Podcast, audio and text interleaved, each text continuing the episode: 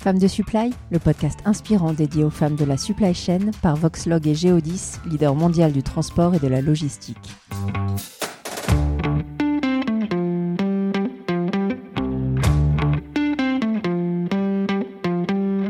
Elles sont directrices logistique ou transport, caristes, préparatrices de commandes, data scientist ou bien encore supply chain manager. Elles, ce sont les femmes de la supply chain d'aujourd'hui et de demain. Voilà pourquoi Voxlog et Geodis aimeraient leur donner la parole, à elles particulièrement, pour valoriser nos métiers d'abord, mais également pour qu'elles sachent qu'ils leur sont accessibles au même titre que n'importe quel autre. Découvrez-les en cinq épisodes audio. Bonne écoute! Bonjour à toutes, bonjour à tous. Je suis aujourd'hui au nord de Paris, plus précisément à Gennevilliers, pour rencontrer une nouvelle femme de supply. Il s'agit de Marilyn Relou, directrice du hub Geodis Gennevilliers depuis octobre deux mille vingt. Marilyn, bonjour. Bonjour. Alors, pour démarrer, je vais vous laisser vous présenter tout simplement à nos auditeurs. Bonjour à tous. Donc effectivement, je suis directrice du hub Geodis de Gennevilliers. J'ai commencé par une formation d'expertise comptabilité, qui m'a amenée à reprendre une petite société de transport en tant que comptable.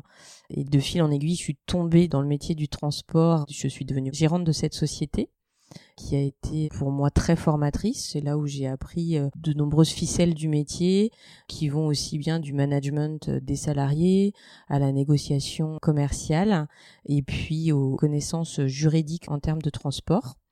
J'ai vendu en deux mille huit pour rejoindre le groupe G L S qui était un de mes clients. Donc je suis passée de l'autre côté du métier en tant que directrice d'exploitation et j'ai eu la chance de rencontrer différentes personnes qui ont eu confiance en moi, qui ont apprécié mon travail. C'est dans cette société que j'ai pu parcourir les métiers de la sûreté, du lean management et puis du support en agence en difficulté. Je pense qu'aujourd'hui ça fait ma force.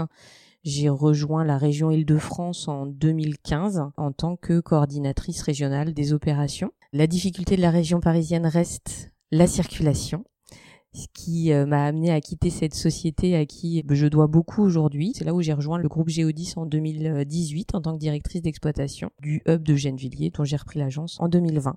Alors, au sein du groupe Geodis, vous travaillez sur des sujets complexes, hein, des sujets de restructuration de sites, de sécurité, de qualité de vie au travail. Comment est-ce que vous abordez tous ces sujets, ce poste, et quels sont vos objectifs au quotidien ? Lorsque j'étais recrutée, c'était vraiment une des bases de la stratégie de l'entreprise, c'était de travailler avec le directeur de région, un préventeur de risque qui était en cours de recrutement pour appréhender tous les sujets sécurité au travail et il y avait de quoi faire. Donc on a monté une ligne directrice en deux mille dix-huit sur l'année deux mille dix-neuf qu'on a poursuivie. Donc euh, je suis aujourd'hui en deux mille vingt-deux, on a travaillé sur plein de travaux en termes de consignes, d'amélioration d'infrastructures.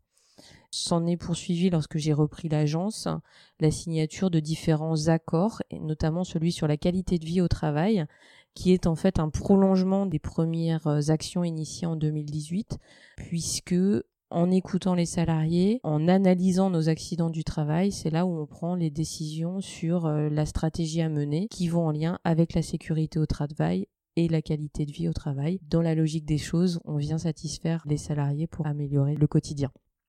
Alors, en octobre deux mille dix-neuf, vous passez des entretiens en vue d'une promotion et tout ça, vous le faites en étant enceinte. Est-ce que votre maternité est entrée en ligne de compte dans votre prise de poste chez Geodis, dans votre évolution chez Geodis ? Elle est forcément rentrée dans ma prise de décision au moment où j'ai eu cette opportunité puisqu'il fallait réfléchir à l'organisation du quotidien. Un bébé, ça prend du temps, il faut être là le matin, il faut être là le soir. Et le monde du transport, en tout cas le hub de Gennevilliers, ne s'arrête pas. C'est vingt-quatre heures sur vingt-quatre d'activité, des responsabilités qui sont non négligeables. Donc avant de poursuivre dans le recrutement, il a fallu qu'on trouve notre équilibre avec mon conjoint et le partage des responsabilités parentales. Comme je dis, j'ai la chance à la maison d'avoir un équilibre des responsabilités femmes-hommes sans avoir à signer d'accord. Donc je leur remercie en même temps au, au quotidien. Nos métiers qui sont plutôt compliqués en termes d'agenda, finalement se complètent bien et on arrive tous les deux à appréhender notre vie de parents et notre carrière professionnelle. La reprise d'une direction d'agence, c'était pour moi un des objectifs de ma carrière professionnelle, j'ai envie de dire un aboutissement par rapport à tout ce que j'avais fait. l'enthousiasme a vraiment pris le dessus sur toutes les appréhensions qui pouvaient se présenter. C'était un nouveau challenge. Donc j'ai poursuivi les entretiens. Il a fallu convaincre, convaincre dans un métier d'homme. Mais finalement, j'ai envie de dire que ma compétence, puis tout le travail que j'avais pu faire déjà au sein de l'entreprise, a payé pour pouvoir reprendre la direction en octobre deux mille vingt. Je pense qu'aujourd'hui, comme l'ont fait mes managers, il faut pouvoir sortir des a priori et se dire que, outre une femme qui est enceinte et qui va être absente pendant quelques mois, derrière, on peut avoir euh, la bonne personne au bon endroit pour faire avancer les choses, parce qu'il y a une réelle compétence. Et quatre mois dans une année ou dans une carrière, finalement, c'est pas beaucoup. Après, il faut juste un petit peu d'équilibre. Aujourd'hui, avec du recul, est-ce que vous considérez que vous êtes à votre place, sur votre poste, et est-ce que on considère aussi que vous êtes à la vôtre, ou est-ce que vous entendez encore des choses du genre « c'est parce que c'est une femme » ou « oh là là, au contraire, quel courage pour une femme maman d'avoir ce poste à responsabilité ». Alors si je me place à ma vision, je vais vous dire que tout dépend et tout est une question de mentalité. Donc je je me trouve pas plus courageuse, je pense être à ma place et je suis heureuse là où je suis, même si c'est pas évident au quotidien. Dans la société, dans le monde de l'entreprise actuelle, oui, c'est encore une question qui m'agace, c'est encore des réflexions qu'on peut avoir où de toute façon elle est là parce que c'est une femme, pour respecter l'équilibre femme-homme au travail. Ou de l'autre côté, de la part des femmes, on peut avoir « ouais, mais c'est courageux parce que t'as un enfant en bas âge, heureusement que t'as ton conjoint qui est là le soir pour venir chercher ta fille chez la nounou ». Non, il faut pouvoir passer outre parce que, que ce soit d'ailleurs une femme ou un homme qui reste à la maison toute la journée à gérer des enfants, bah c'est courageux parce qu'on n'en sort pas, parce que c'est le quotidien. Moi, j'ai la chance, en sortant du travail, de pouvoir retrouver ma famille, euh, d'être présente au moment où il faut. Ça restera ma priorité. Et dans mon quotidien, bah, de réaliser plein de choses, de découvrir plein d'univers, sachant que le monde du transport, c'est vraiment un mélange de tellement de personnalités, avec tellement de projets qu'on ne peut en sortir que plus intelligent et plus instruit à la fin de la journée. Donc plutôt que trouver du courage, moi je dirais que c'est une chance aujourd'hui et c'est un réel épanouissement. Vous l'évoquez, on en sort grandi de ce secteur. On sait aussi que c'est un secteur où on peut vite évoluer. La notion d'ascension sociale, c'est d'ailleurs un des arguments phares hein, pour recruter. Il n'y en a pas beaucoup, malheureusement, parce que c'est un secteur qui est en déficit d'attractivité. Est-ce que pour vous, c'est une réalité, cette notion d'ascension sociale ? C'est une réalité. Je confirme que c'est difficile aujourd'hui de recruter dans le secteur. Euh, c'est peut-être le monde de l'emploi qui fait évoluer aussi les mentalités. L'ascension sociale, ça reste une question de volonté qui va créer l'opportunité. Je ne suis pas arrivée directrice d'agence par hasard, c'est du travail, c'est des rencontres de personnes qui font qu'à un moment donné, il y a une opportunité qui se présente et on décide, on choisit de prendre l'opportunité, la responsabilité et l'évolution qui ne se fait pas sans contrainte. Ça veut dire qu'on décide aussi de prendre les contraintes pour pouvoir évoluer. Si on veut évoluer sans aucune contrainte, personnellement, j'ai pas encore rencontré cette personne dans ma carrière professionnelle. On peut évoluer, encore faut-il le vouloir. Et vous, vous êtes satisfaite de vos choix jusqu'ici ? Oui.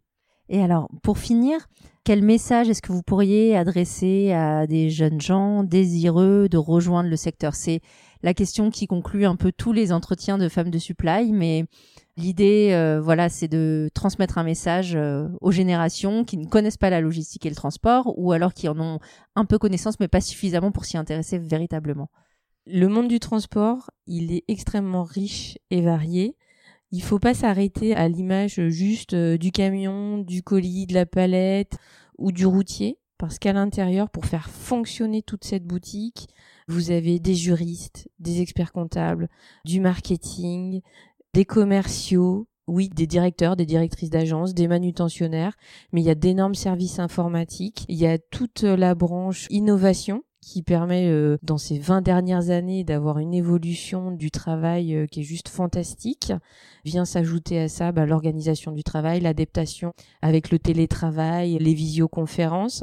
Donc en fait, quelles que soient les études qu'on va faire, on pourra trouver une place dans le monde de la logistique. Je le disais tout à l'heure, mais vraiment un mélange de femmes et d'hommes, de compétences, de connaissances et d'origine même géographique extrêmement intéressant. qui vous donne envie toujours de découvrir autre chose. Et puis, si vous ne trouvez plus forcément votre place là où vous êtes, bah vous avez la chance, tout en restant dans le monde du transport, d'aller découvrir d'autres domaines. Une fois de plus, encore faut-il le vouloir. Donc, euh, allez, il n'y a peut-être pas de médecin dans le monde du transport, mais sinon, ça s'ouvre vraiment à toutes les carrières, toutes les études. Donc, allez pousser la porte et puis demandez des stages. Venez voir en entreprise qu'il en est pour rejoindre le secteur. Ok, bah le message est passé. S'il y a des stagiaires qui veulent venir au hub de Gennevilliers, c'est bon. Avec plaisir. Merci beaucoup, Marilyn, d'avoir partagé votre expérience. Bah merci, Lorraine, et puis bonne journée à tous. Bonne journée.